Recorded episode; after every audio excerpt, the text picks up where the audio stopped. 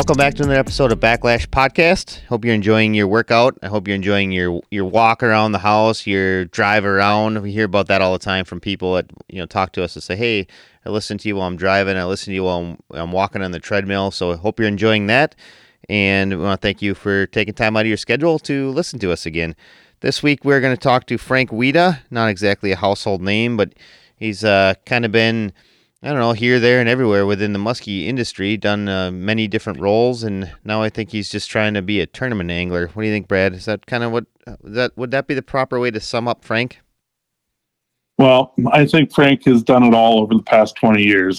I think uh, family maybe kind of put a bump in the road, if you will, and he's coming back full circle. He's doing more tournaments again, as well as getting back to the roots of his muskie fishing. Darn family. They always got to get in the way. They screw things up. You just want to go fishing and you got to take care of these darn kids.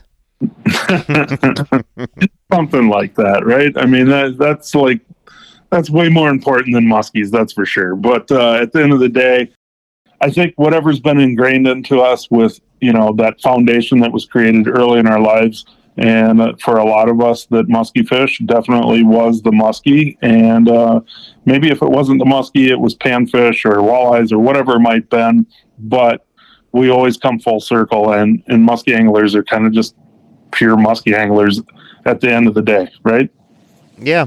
I mean, you got to try to, as you, as you get older and you, you know, more obligations, you got to try to balance things out a little bit. It's, you know, partially why things, you know, with me, I've cut into my time on the water a little bit, but like you said, it'll come full circle. My kids will get older and they won't want to be hanging out with dad anymore. I hope they do, but I'm, I'm sure at some point they won't, they won't think hanging out with dad's cool, and, and they'll, uh, they'll go do their own thing, or, you know, grow up and leave the house or whatever. And I'll have all this time to musky fish again. At least that's what I keep telling myself, right? Yeah, maybe we can share the boat again, Jeff. Hey, that'd be fun. We should do that sometime. I'm thinking, let's see here, probably like twenty twenty-nine. I'll schedule it for you. All right, sounds good. I might be in a wheelchair by then, but I mean, if you're willing to push me, well, I shouldn't say that. Maybe you'll push me off a dock. Maybe. But, we'll see how uh, things go. If you can pick me up and throw me in the boat, let's go. Absolutely. We want to remind everybody that we will be uh, coming out to the Milwaukee Muskie Expo here. Again, I should have paid attention to the dates. I think it's the seventeenth, eighteenth, and nineteenth. It's that um, like the third weekend, I believe, in, in February. We'll be out there. It's actually West Bend. We call it the Milwaukee Show because it used to be actually in Milwaukee at the State Fairgrounds there. But then they moved it slightly north here to West Bend. So we'll be out there soon enough. Hoping we see many friendly faces out there as we did in the Chicago Muskie Expo. And again, can't thank everybody enough for their support there. We've been talking about that, you know, last week, and, and I'll mention it again. So thank you all for that, and hopefully we'll see many smiling faces in West Bend. And if you're looking for muskie gear, you can come see us there, as I just talked about, but you can also visit team rhino outdoors dot com. We continue to add new and more products to the website every day, it seems like. New colors, more stuff, more gear. It's all what we do. It's just that time of year. So if you need gear for twenty twenty-three, check out team rhino outdoors dot com. And you can also go check out muskie mayhem tackle dot com. Brad, I'm sure you guys have a few things that are new this year to talk about. Yeah, for sure. I mean, the, the newest part to our business is the mini grenade. And as we went to the Chicago show and the early kind of release previous to the shows, definitely is taken right off. If you haven't seen it or haven't heard about it, you can definitely go check out Mayhem's ten thousand Cast. We, this past episode, I believe, was number four, um, episode number four. We definitely highlight some of the mini grenade stuff that happened on that uh, particular trip. So it definitely is a, a bait that it's smaller than the Big Brother, the, the normal grenade that we came out with last year. It's smaller. It's got seven blades on it. It's shorter. It's got smaller profile. Definitely seems to be a hit right now, Jeff. So, you know, and then you can go back and you can circle back. You know, you want to go old school, double showgirls and double cowgirls. And then you can look at the triggers and detonators and all the different things that have taken place over the years.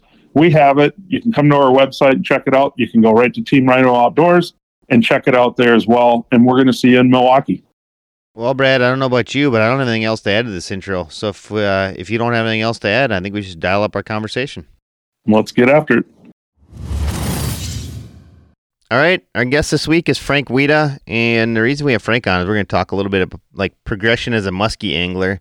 Frank's also a friend of Brad, so I guess Brad vouched for him. I've only talked to Frank for about uh, eighteen minutes now, and so we're going to get rolling. But Frank, I want to thank you for taking time out of your schedule to come out and talk musky fishing with us. With us, many of our listeners probably have no idea who you are and why you're coming on a podcast, but we're going to get that information right now. So Frank, why don't you talk a little bit about your journey as a musky fisherman and, uh, you know, why, you know, what, I guess, what got you into this crazy fish?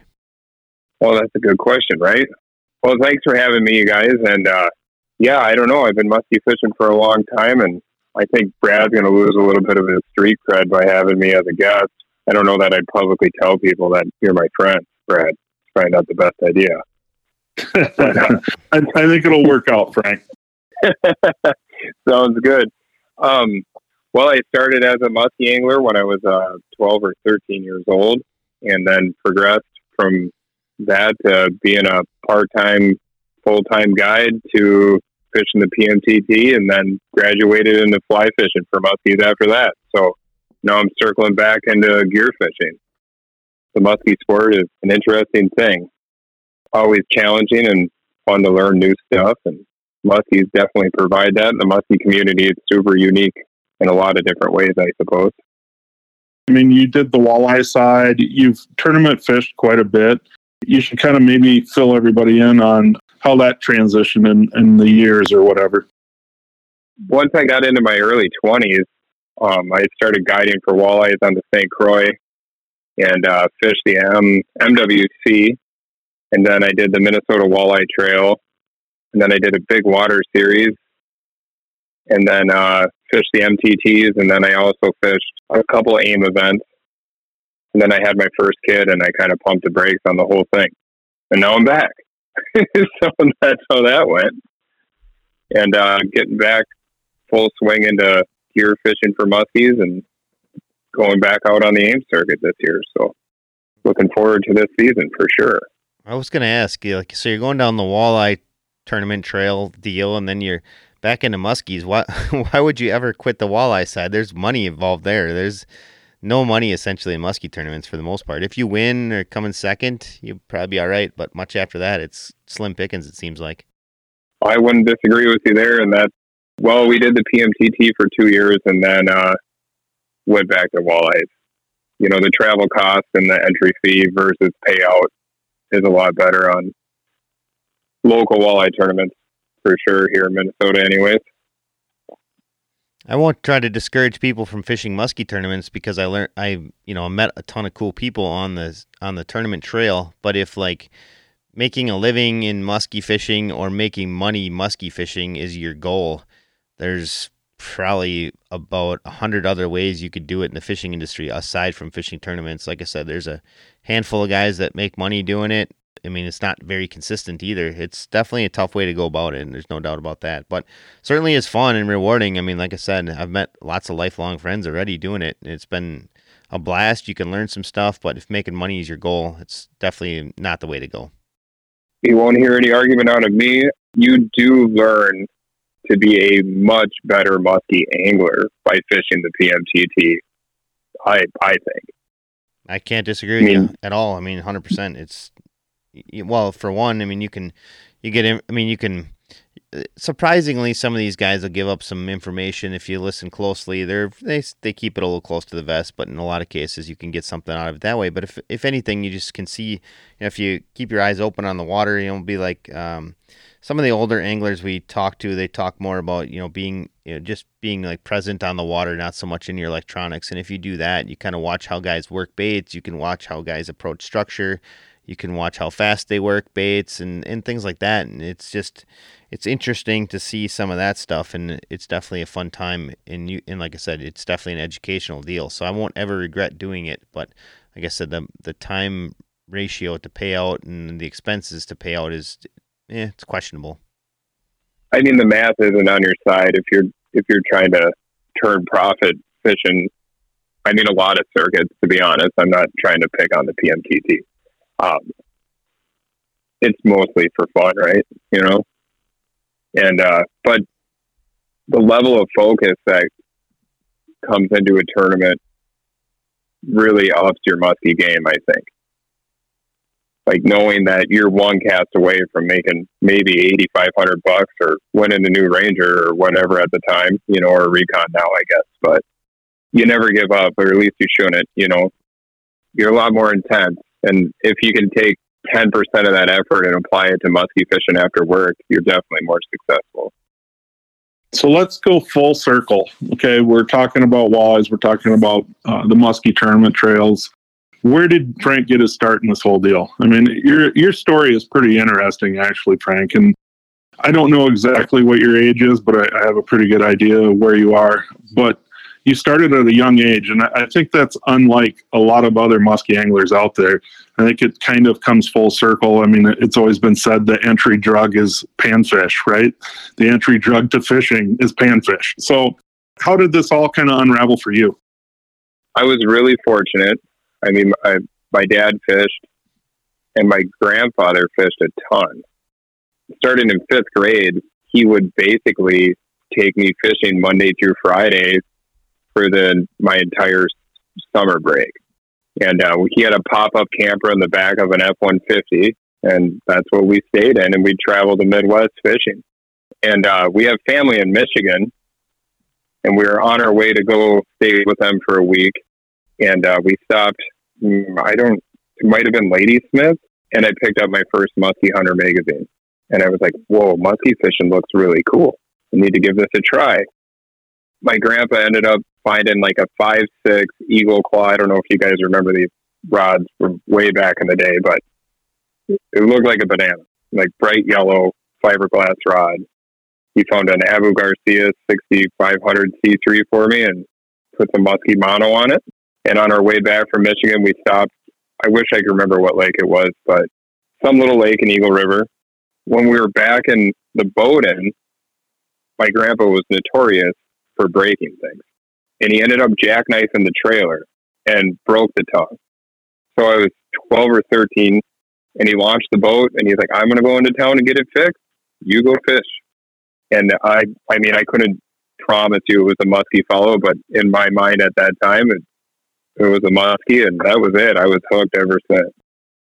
Quick question, Frank. Do you ever wish you could go like Back to the Future two style, you know, where they're going to chase down the uh, the almanac so that you can, you know, fix the fix what's coming in the future? You ever wish you'd go back and put that Musky Hunter back on the shelf and uh, pass up on that completely?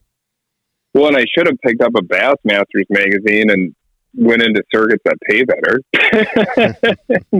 Focused on bass fishing.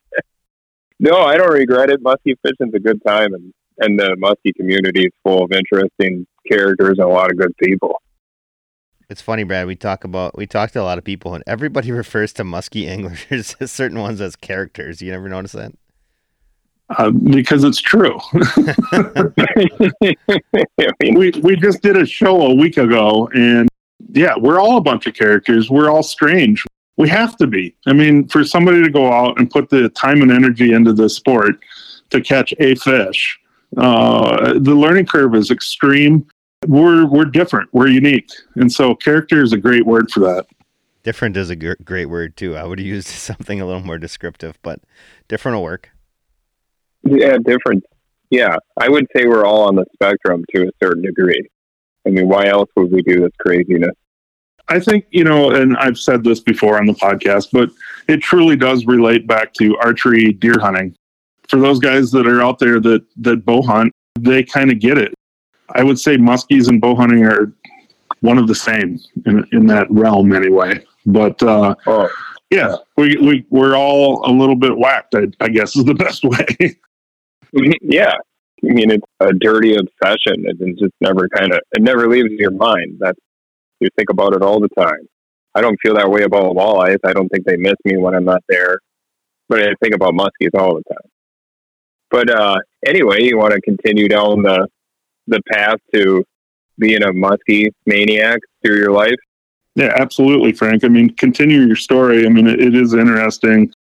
The components that kind of p- took you and put you in the place of actually fishing muskies, I would say, is quite unique. I mean, there's not very many people that uh, get the opportunity to meet some of these guys unless they go to a show or whatever it might be. But your story is pretty cool. Well, all right. I'll, uh, I'll continue with the story. So my grandpa, through my dad, found out about Bone Lake over in Polk County, Wisconsin, which, you know, anyone listening to this podcast has probably heard of it or fished it.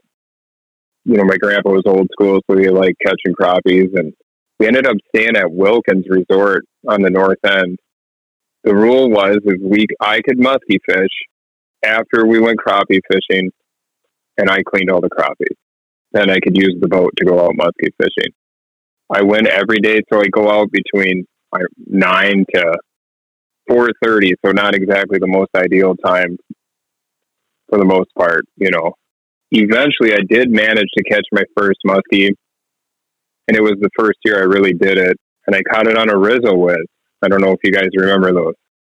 Yeah, absolutely. Smitty Baits bought them out right now because, uh, you know, unfortunately, Tony passed away a number of years ago, and so Smitty Baits makes them now. Definitely a very popular bait up in northern Wisconsin. Certainly, uh, I mean, small bait, you can throw it all day long, affordably priced, so it's perfect for a young musky angler. So I can see why you would have gotten into that. And I can imagine back in the day, that thing was probably about a dollar fifty. Yeah, I, I don't remember what it was, but I know I used to mow grass in my grandma's neighborhood, and I'd get ten to twenty bucks a yard, and then I used all that money for musky fishing. So yeah, there probably were like five bucks or something, you know. They, pro- I mean. I think they're still only right around ten or about ten, you know, give or take. So I can't imagine back. I mean, how long how long ago do you suppose that was? twenty years ago, you think, or more? Oh, no, I'm thirty-nine. Okay. So, yeah. So, yeah, I'm twenty-six years ago. Okay. So, yeah, I would imagine five bucks would, yeah, it wouldn't surprise me if it was even less. Yeah, I mean, I caught, so that first muskie summer vacation when I was in seventh grade, and I caught it by myself. So I had to net the thing and do the whole party all alone. And, and unfortunately I don't never got a picture of it cause I was alone and nobody had like smartphones. We were using those, uh, Fuji disposable cameras in our boats back then. Yeah. The crazy thing is, is I had those same disposable cameras. A lot of times it was a Polaroid. So you could make sure that you got at least one picture with the Polaroid, right? So, and then what I do is on the bottom of that Polaroid, I would write down the the date, the water temp, um, wind direction, all of those different things on the bottom of that Polaroid so that I'd have my notes. And it's pretty funny. I ran into them here probably a year ago, and I don't even know. I mean, there's hundreds of these stupid Polaroids that uh, honestly, I could probably go back and look at some of that stuff and, and probably relearn some of the things I've probably forgotten. That was in the late nineties, early two thousands, and there there's a lot of good information on that. Yeah, we, we definitely had the Polaroid too, but eventually my grandma ran out of like Polaroids for us to use. So it, was, it fully defaulted to the Fujis after that. But so we were, I was fishing bone a bunch, and then I talked my grandpa into going to the Northwest Sport Show, and we met Herbie. And decided to go up to Eagle River for a week when the summer, it must have been like nineteen ninety-seven or something. I was up there. And I remember fishing Fifth and Broadway and a couple of the islands right by Herbie's place there. I never did catch one, but it was still a cool experience, especially to to meet Herbie. And I, I bought a Bulldog from Herbie that year. I still have it. It's uh, a black with orange tail, which is kind of crazy to think about, you know, that yeah, Bulldogs were around that long ago. Yeah. Uh, do you know, Jeff, what the history is on the Bulldog as far as how many years? I'm trying to remember. We've been around eighteen years. I think I think it was nineteen ninety-three, if I'm not mistaken, maybe ninety-two. Did he just have his thirtieth anniversary, or is he in it now? It's really close. It's got to be right around there.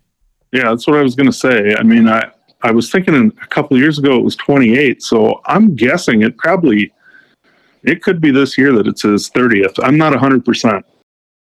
I definitely want to guess it was nineteen ninety-three if I was guessing, but I can't tell you for sure. I would that that seems about right. But I mean, it's hard to believe it's been around that long. It's also hard to believe how many changes have been made to that bait. Not necessarily like the, you know, like the the bait itself, because the Bulldogs themselves, and you know, I remember were, you know, the same as what I remember now. Much smaller, regular-sized dog was you know, that was it back in the day. And now, obviously, that's tiny compared to what he has. And just how much that bait has changed the game as far as, you know, paint jobs on rubber and, and everything you can do with rubber baits. The Bulldog is definitely, you know, changed. It changed musky fishing back then, but it also changed it with, you know, with all the changes that it's gone through as far as, like, you know, what they've done with plastic baits.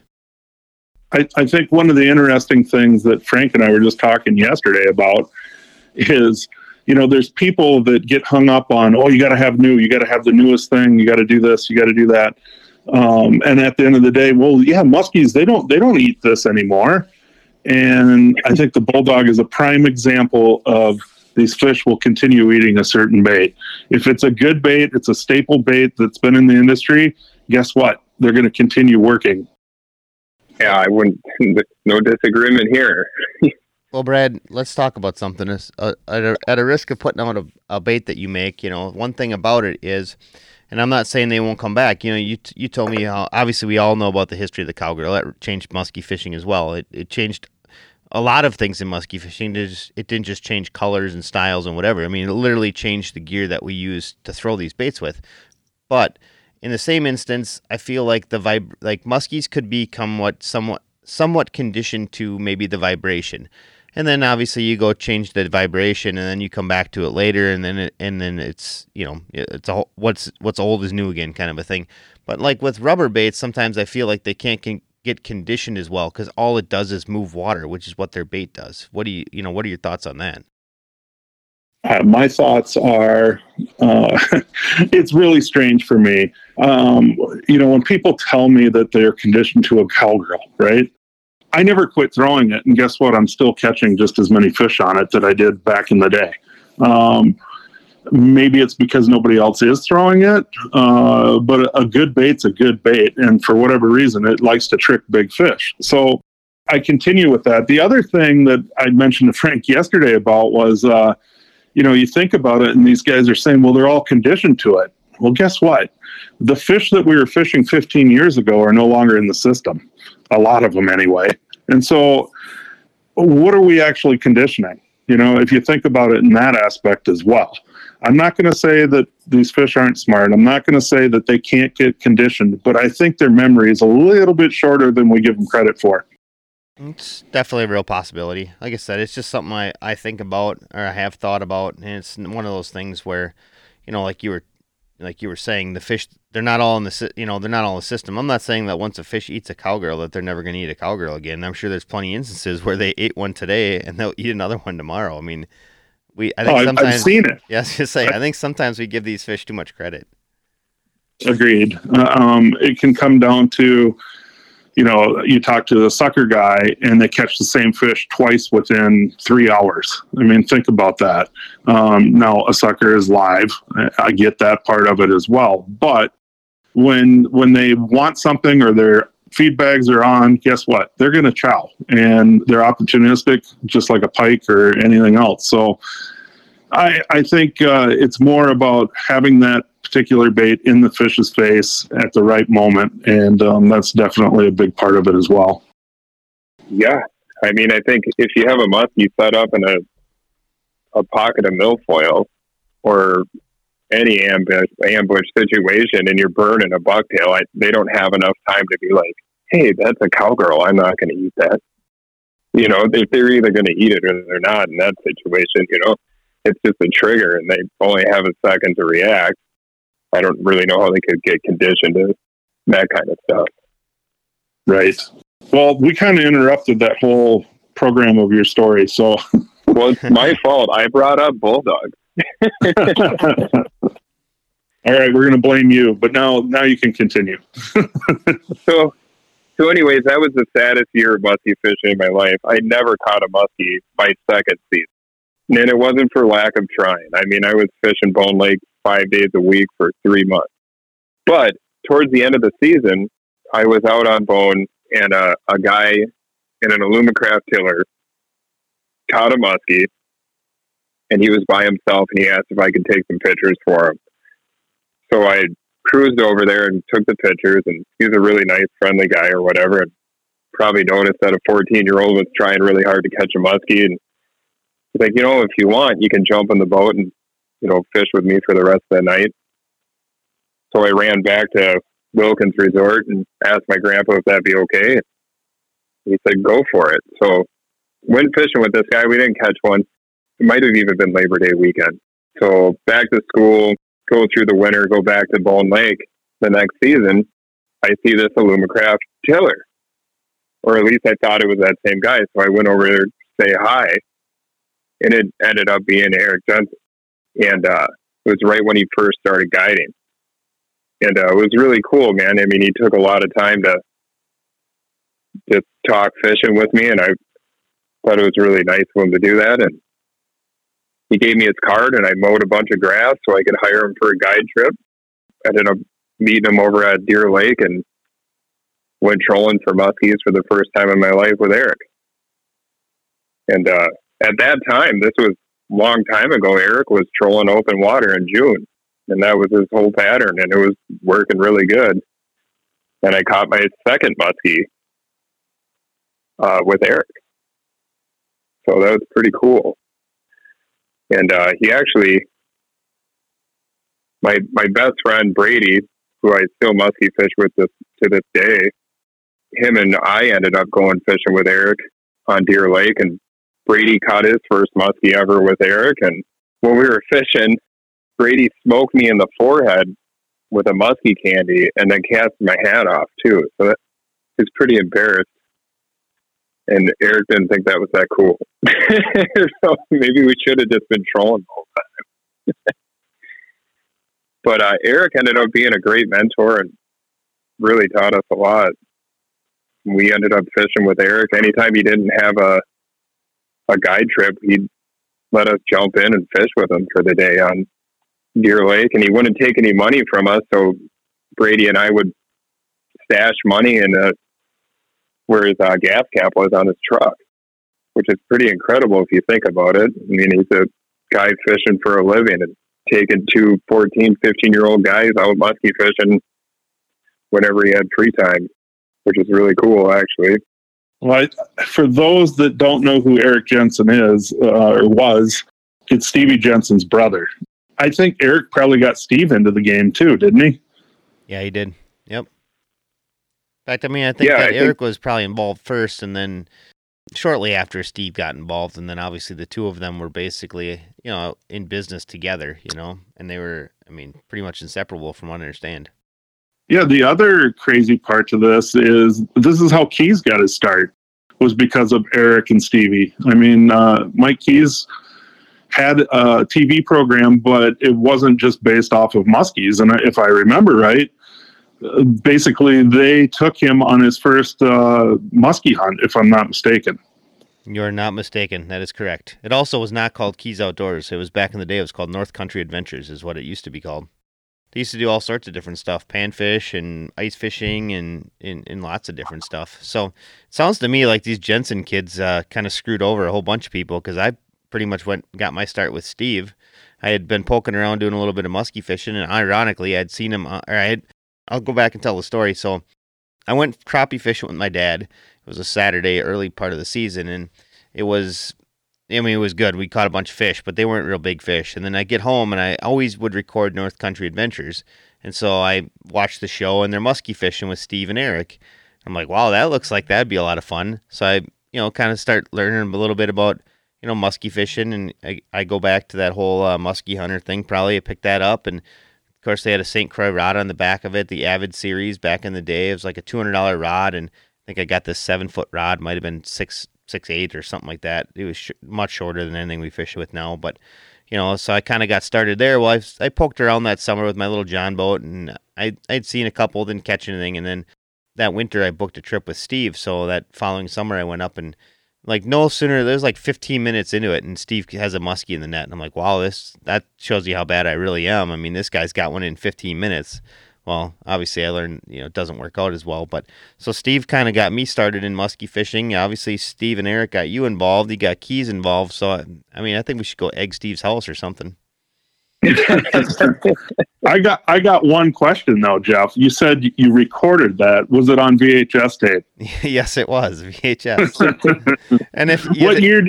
It, it wasn't you, like, hold on, hold on a second. It wasn't like D V R, Brad. You had to actually like set your v- VHS to record at a certain time, and you had to make sure that it switched over to the right channel. And there was sometimes it wouldn't switch to the right channel. You'd get, I don't know, like some infomercial or whatever for half an hour. Yeah, no question. I, I remember those days really well. What year do you think that was, Jeff? Gosh, I don't know. I'm guessing it was probably, I mean, it was probably around two thousand, I would guess, in that ballpark somewhere. I mean, I guess I've probably been musky fishing for about twenty, twenty-two, twenty-three years, somewhere in there. I mean, I've been married for almost twenty-two. It'd probably be right around the two thousand mark, two thousand, two thousand one. Yeah, that's awesome. And that, is that basically the same time frame for you as well, Frank, or was that maybe a hair earlier? When I started musky fishing? With Eric. Yeah, so it would have been like ninety-seven, ninety-eight. Yeah. ninety-seven. It had to have been nineteen ninety-seven because I think I met Eric when I was in ninth grade. So it might have been ninety-eight. I bet you it was nineteen ninety-eight, actually, now I think about it. Well, it was... Uh... perfect timing for both of you in the sense of what kind of took place and how musky fishing has elevated since that two thousand time frame. I mean, think about that. It's really turned into its own animal. Yeah, it's pretty impressive, actually, if you really think about the the progression of musky fishing, for sure, since two thousand. I mean, it's absolutely incredible how much it's changed in the last twenty-three years. Yeah, I mean, it, it's from the quality of the fishery to the equipment to the boats, the electronics. I mean, boom, boom, boom. You could go right down the list, right? So it's pretty remarkable. But uh, I, I think we're all blessed being able to jump into it around that same era. Yeah, and I mean, how Deer Lake was just infested with muskies in the nineties, you know? And it was just a good place for Brady and I to cut our teeth into it and really build confidence, you know, being able to go out and catch a couple fish by yourself when you're fifteen years old. It's, I don't, there's not a lot of musky lakes around here that you can do that on. I mean, the, the population was pretty intense on deer back then. Yeah, you don't really hear about bone and deer like you once did. I mean, don't get me wrong. I know there's guys still fishing it. They're probably cringing right now that we're talking about it, right? But uh, most likely, that's how how things start to roll, though. I mean, you think about it, and, and that's part of the story. So, what Perfect. years did you start doing the tournament side of things? I mean, it's kind of interesting. You were traveling around with your grandpa, like you said. You were doing a ton of fishing, and then you started mixing in the musky side. When did you, you know, you graduated and you started doing the tournament stuff right away, Frank? Pretty close. So, like I was saying, my grandpa's stuff notoriously broke down. So he had a nineteen seventy-nine Lund Mister Pike with a fifty horse Johnson V R O on it. And that motor actually was a good motor, but it ended up, uh, I guess it would be, I bought my first Ranger when I was twenty or twenty-one. Yeah, so it would have been about, I graduated high school in two thousand two. I, two thousand four was the first year I, I started fishing walleye tournaments. In two thousand five, I went out on the M W C and joined the N P A and met some cool people. And, and at that time, we were working with Lamiglas rods. I don't know, a lot of people that listen to this podcast probably have never heard of Lamiglas. Unfortunately, they kind of got out of the Midwest. Yeah, I bet you it was two thousand five, Brad. Right about, I think, when did we meet, Brad? two thousand four or five? Somewhere in that era. I mean, you were working for Lamiglas at that time, though, weren't you, Frank? You were actually repping?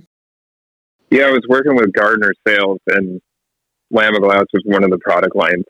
And then, of course, Stowmaster Net, which a lot of people that musky fish really like Stowmaster Net. Still to this day. And actually, that guy's name was Matt Larson, the guy who invented that net. So you're doing the you're doing the rep thing, and I'm sure that probably opened some doors for the tournament side of things too. Yeah, it was kind of well. Of course, I was broke too, you know. So getting deals on products, and you know, being able to gear up my boat to do some guiding on the Saint Croix and start fishing more tournaments, you know, it was pretty helpful in that regard, if you know what I mean. Yeah, I think it's it's interesting. I, I know my early years of this sport, I uh, it's an addiction, and um, you might not be able to afford fuel, but you figure out a way to go do it so that you can get back on the water, right? Um, Absolutely. Again, we're different, right? We're we're characters, right, Jeff? So you, you dig and you try to figure it out, and you work overtime, and you do whatever you got to do so that you can get back on the water or buy more gear. I mean, that's part of this whole uh, experience as you mold into a musky angler, if you will. Yeah, and then, you know, back then, it, Lamiglas sponsored Tony, and I remember going to a Musky Road Rules seminar with Lamiglas rods to uh, do questions and answer questions for people or whatever after the seminar. And that was a long time ago, too. I think uh, Lauren Morrison was there, if anybody remembers her. Yeah, and I, I think I was probably there, Frank. Maybe I was one of the speakers. I don't remember. I think it was in Medina. Yep. You probably were there, Brad. Yeah, I did quite a few of those when they came to Minnesota years ago, and I know they're going to come back to Minnesota this year, actually. I think I believe next month. So I remember that, Frank. And I mean, I knew you, but I didn't know you, right? So it's so wild how small this industry is, and, and you build relationships and you get to know different people, and, and slowly, you know, they all wind up being friendships. I know Widman was just talking about that too, you know, with the P M T T, about how many different people that he met through that tournament series. And those friendships are lifelong friendships at some point. Oh, absolutely. And start working the show circuit, and you really get to know everybody and get to meet a lot of cool people doing that and build your musky network. And then you start chasing the bite, right, Brad? Well, that's that's the main gig. I mean, we're always uh, looking for that next opportunity, that's for sure. And whether it be on a body of water that you fish for twenty years or it be a new body of water you haven't looked at in twenty years, we're all looking for that next bite. I don't know. It's extreme. It, it's a true poison, and it's a passion. That's, again, why we are unique. Yeah, absolutely. And, you know, it, I think we've all been chasing that, like, uh, fifteen to twenty years worth of stocking in a new lake. You want to be there when that happens. You don't want to miss out on that peak years of those first two or three year classes coming up in that system. You know, that's like Forest Lake, Mille Lacs, all of them had that vermilion. You know, we were really lucky to have those boom years, you know. And that bite that you're talking about, I think it launched a bunch of people's careers. Um, it launched some of my career with the guiding side of things. We were so blessed. And, and it was the creation of the Cowgirl at that time. I mean, Carrie and I had it in oh three. We we started kind of pushing it in oh four and oh five. We became a legit company. And I mean, it was a total explosion. I mean, the fisheries were prime, and it was the perfect storm, if you will. Everything just kind of unloaded all at one time, and that oh five was like ground zero, if you will. Right, yeah, it definitely was. I I was meeting up with Eric. Brady and I were meeting Eric in northern Wisconsin. And I'm sure you guys remember the Meps Marabous. They still make them. What is that, Brad? A single eight Colorado on that? I'm trying to remember. I think it was, yeah. I remember looking at him like, whoa, Eric, this thing's huge. We caught fish with Eric on those baits, and we were throwing Bulldogs and Meps Marabous. Brady and I were going up to do a late season trip on Leech. We stopped at, I don't remember what beach, somewhere, but picked up my first Cowgirl and brought it to Leech. And I remember casting it like, hey, man, I think I got a follow. And I was like, oh, wait, that's just the bait. Like, man, this thing's moving water. Well, no, but I never, you know, you never seen anything like it before. You know, I was like, I need a new reel and a new rod just to work this thing, dude. It was like a Calcutta or a T E, you know. Some guys were using Trinidad. Yeah, and if I remember right, I mean, I really started using them a bunch in oh seven. So, I mean, that's the time frame for sure. Yeah, that made a big difference.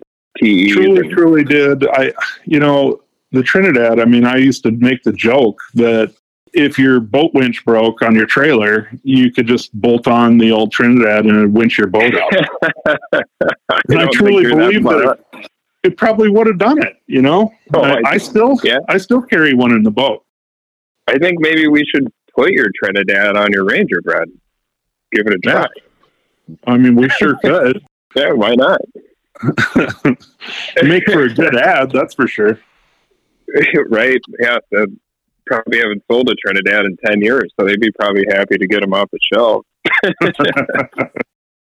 well, yeah, we're... so then I went out, did the walleye stuff, and that was fun. Still fun. I still enjoy it to this day. But Brady and I musky fished a lot together, and you know, met you guys and did all that stuff, and then we decided to give the P M T T a try.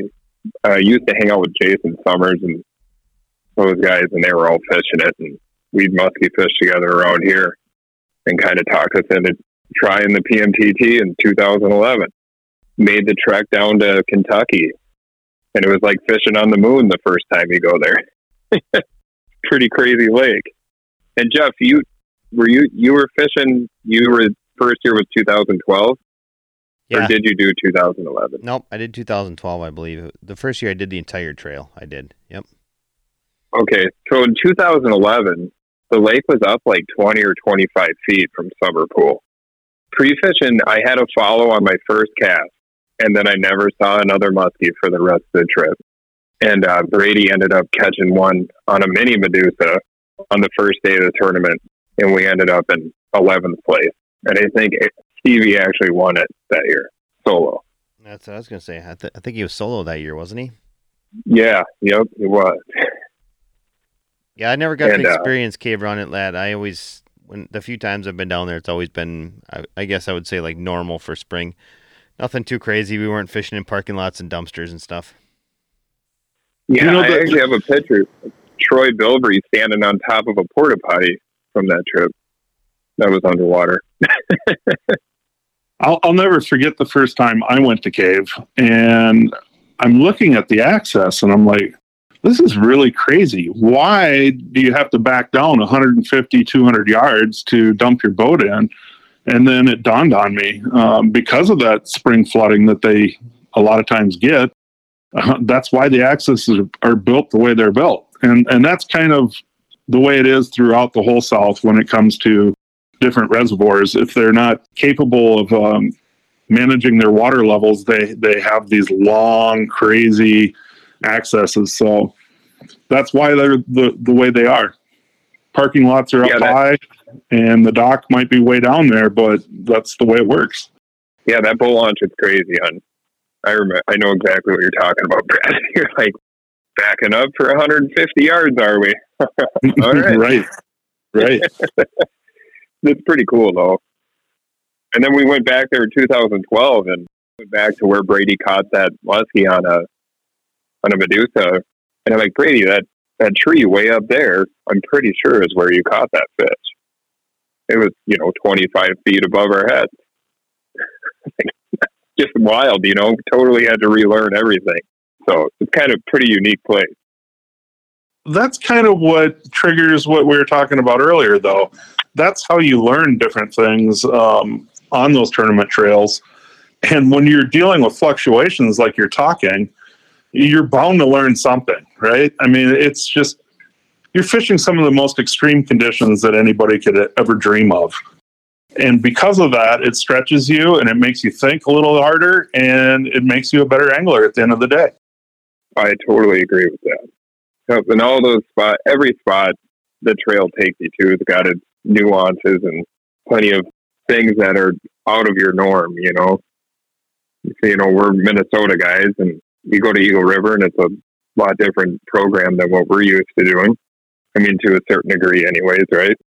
Yeah, absolutely. I mean, it might be, I don't care what state you're in, you know, there's always the idiosyncrasies that kind of match up from state to state, body to water to body of water. But then there's some of those extremes where you're going to be out of your element when you're fishing different water like that, that uh, it might be something totally bizarre that you're doing versus what you've ever done before. And so if you think about that, that's one of the coolest things about having the opportunity to travel, whether it's tournament fishing or it's me going down to fish with Chase, you know, in West Virginia or Ohio or P A or wherever you might go. It, it's remarkable the things that you can put together and learn. And again, then that comes back to the networking side that we were talking about early in this whole podcast. Having that network and having people that you can count on and share with, and they share back with you, there's nothing more important than that. I mean, I, that's how you put more fish in the boat. Yeah, absolutely. You know, when we went to Alum Creek in Ohio, that was a, a really interesting reservoir too. And, and it was the first time I really realized that spoon plugs catch a lot of muskies. I don't know if you guys use spoon plugs or not, but I should, maybe I shouldn't have said that. Now, now you're talking up Jeff's alley there. I mean, I have some, but I know, who was it that we were visiting with, Jeff, that was talking spoon plugs with you? It was uh, Spence Petros. Oh, yeah, Spence Petros. And did you happen to see Spence at the Chicago show? I talked to him for quite some time. I actually didn't see him at all. No, I didn't even see him walking around. Really? I'm not. Um, a, I'm not as big a deal as you are, though, Brad. So you got to understand that, right? I don't know about that. People but, don't uh, go out of their way to come visit me in my booth. They do for you. Uh, maybe, but I, I don't know that that's necessarily the case. Um, if he would have known or, or seen you, I guarantee you he would have talked to you. He's uh, he's a great guy, absolute great guy. Yeah, you know, he's probably forgot more about musky fishing than I know. That's for sure. He's still getting after it. I think, if I remember right, he just turned eighty. Is that correct, Jeff? Yep, I believe it was eighty. Yep. I, I just, it blows my mind. I mean, I, I hope to be able to do what he's doing. You know, I've, I've got a few years yet, but I, it's remarkable what that man has accomplished. That's for sure. I, I didn't mean to cut you off there, Frank. Go ahead. Oh, oh I was just going to say that spoon plug fishing is, you know, so structure oriented, and you can really get to right where you need to be and stay there consistently. You know, there's no dive, dive charts or anything like that. So Brady and I were just letting out X amount of line, going in towards shore, figure out, well, it's sixty-five feet. I'm, I can't remember the math anymore, but it would hit the bottom at fourteen feet. And we made our own dive charts, and we were fishing schools of carp.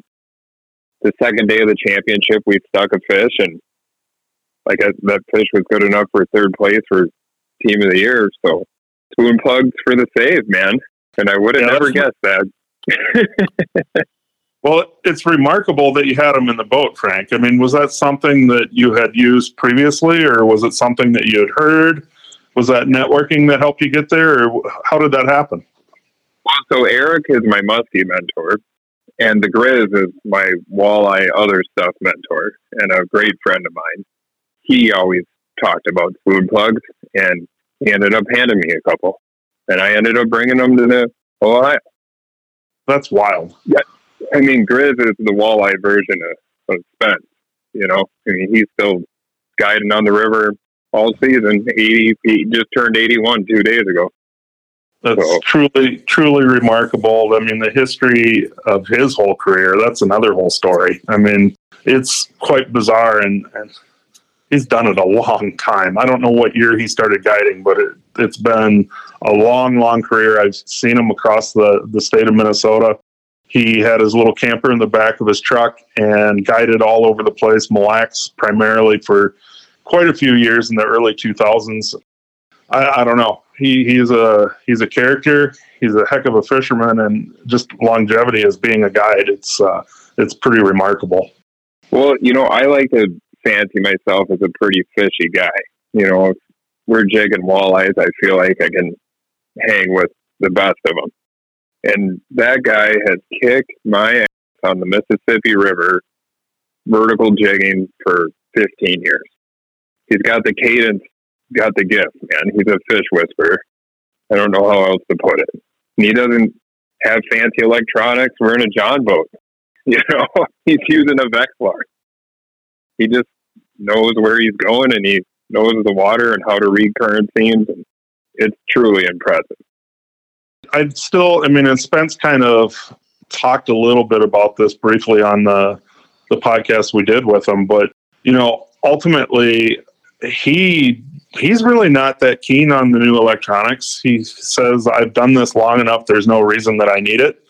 And I find that remarkable, too. You know, I mean, that, I'm one of those guys. I want to keep trying to learn more and more about the electronic side. And I feel like if I'm not, I'm probably getting outdated. And I don't know. It's interesting talking to different people. You know, I, I visit with Dick Pearson quite often, and and Dick is is still trying to learn more electronics. And he's funny because he'll he'll say, "Well, I'm so old, I just use a rock and a string," you know, for his depth. But I, that's not really the truth. I mean, he is continually trying to learn as well. And I, I don't know. I just think you can elevate your game the more you learn. But at the end of the day, you still got to remember a couple things. And, and that experience that you've had throughout all your years of fishing is definitely something to lean on. You can't replace that. No matter how many electronics you have, experience still wins. Now, you got to keep that under control, too. You can't fish memories. So there's two sides to that. But uh, the more we can learn, and the, the fishier we get, you know, and, and experience is still number one. I don't care who you are. I totally agree. I mean, there's always a certain, because of your memories, you have a starting point, but you have a good foundation of an understanding of what muskies do through your experience. And it's like, let's say you go to a lake and it's June, twenty years of musky fishing in June tells you, gives you a pretty good, good starting point. And if you fish memories, a lot of those weed beds change and it's not always the same program, but it's a lot easier to adapt and be confident. I mean, if you're not confident in your musky fishing, that's a kind of a bad combination. You got to trust that every cast it could happen. Well, you either trust it or you're stupid like me and you just believe that you're going to catch every cast.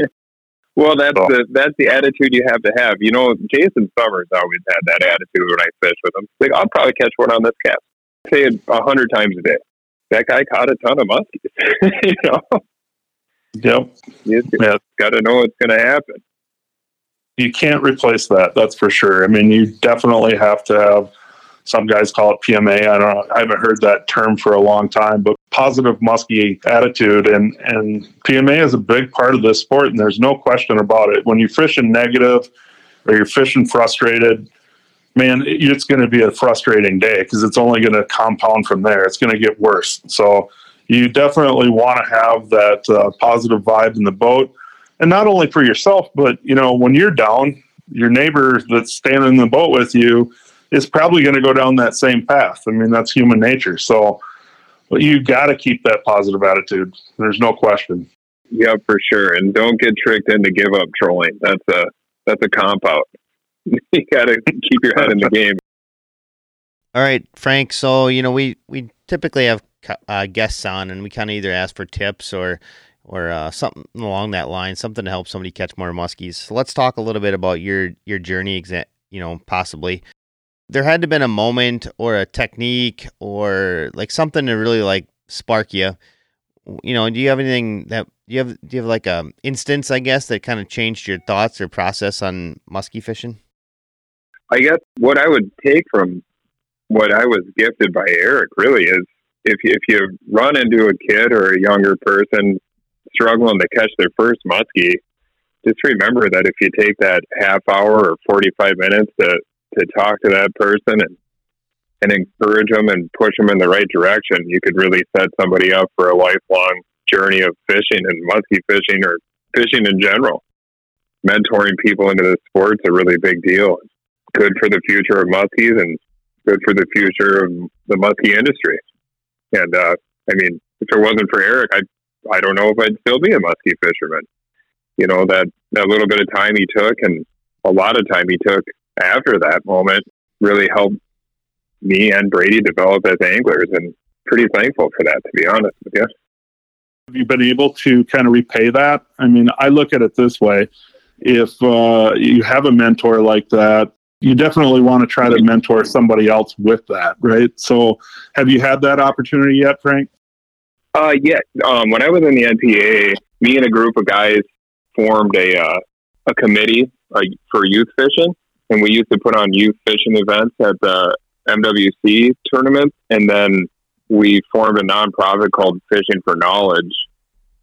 And we used to do a lot of inner city stuff to teach kids how to fish or expose them to fishing.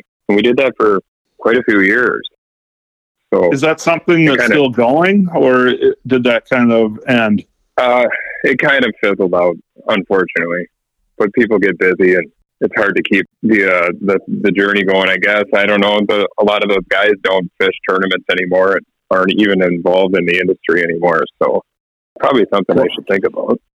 Well, I can tell you, I mean, this is kind of interesting for me and my side of the world. I, uh, growing up, I don't know if you guys remember C M T, the channel. C M T was, I think it was a cable deal or maybe a dish type of deal. Back in the day on Sundays, they would always have the Bassmasters on every Sunday morning.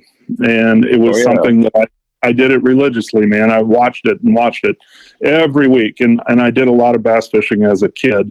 And I begged my parents, I think I was between ten and twelve years old, to take me to a local Ranger dealership where Denny Brower was going to do a presentation. Probably, I, I don't know how many listeners are going to know that name, Denny Brower, but he was well, known they as they should. Yeah. I mean, he, uh, he was known for his jigging, um, abilities, and he dominated, um, was always up in that top fifteen or whatever for many, many years. And he just retired, I don't know, maybe five years ago, something like that. That day I looked at him standing in that boat, doing his whole presentation. And I told myself, one day I'm going to own a Ranger boat, you know, and I'm a ten to twelve year old kid. Right. And yeah, remarkably okay. enough, that would have been in like eighty, eighty-two. Um, in two thousand three, I was asked to do a presentation at my local Ranger dealership, and lo and behold, Denny's son, Chad, who was also fishing the Bassmasters at that time, he was there doing a seminar on the same day I was. And so I got to talk to Chad, and I said, you know, Chad, I go, please tell your dad what kind of effect he had on me. Yeah, I switched from bass and I went to musky, but um, without some of that, I might not be where I am, right? And so I, I've always thought thought about that, and I've always uh, considered that somehow, some way, that it's important to get youth involved. And and so one of my ideas, and I, I went to Ranger, and I, I said at the corporate level, and I said, guys, we need to do some kind of a program for the youth. Ranger said, well, you know, it's kind of not part of the budget at this point. And I don't remember what year this was, probably twenty ten, something like that, maybe oh eight. But anyway, I'm visiting with them. They said, why don't you try it with your local dealership and see what kind of grip you can get? And I said, yep, sounds good. So I go to my local dealership. I visit with them. I say, hey, man, we, we need to do some sort of a youth day.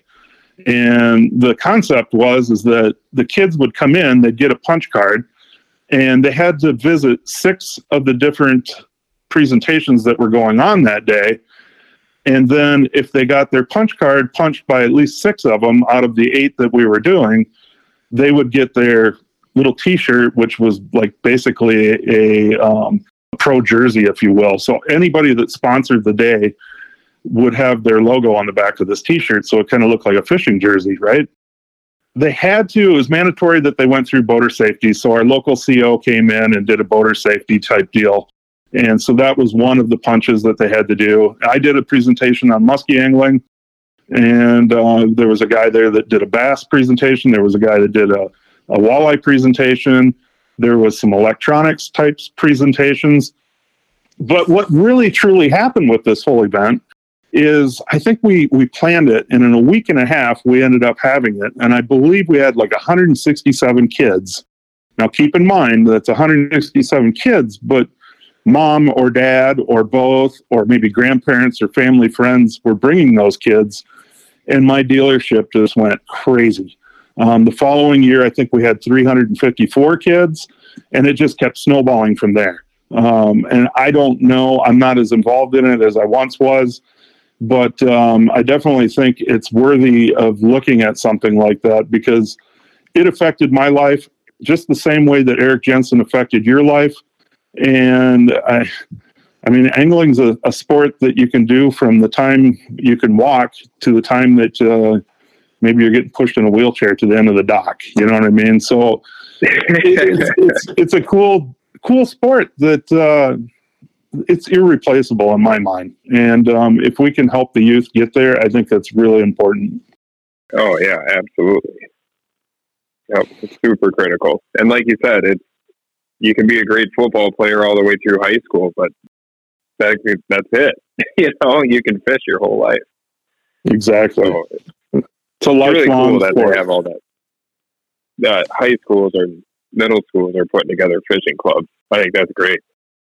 It truly is. And and now it's taken it to another level with the collegiate side. And that's not only bass, it's not only walleye um, or multi-species um, here in the state of Minnesota. And I don't know, Jeff may, maybe can share, but there is a musky, uh, high school musky tournament trail here in Minnesota as well.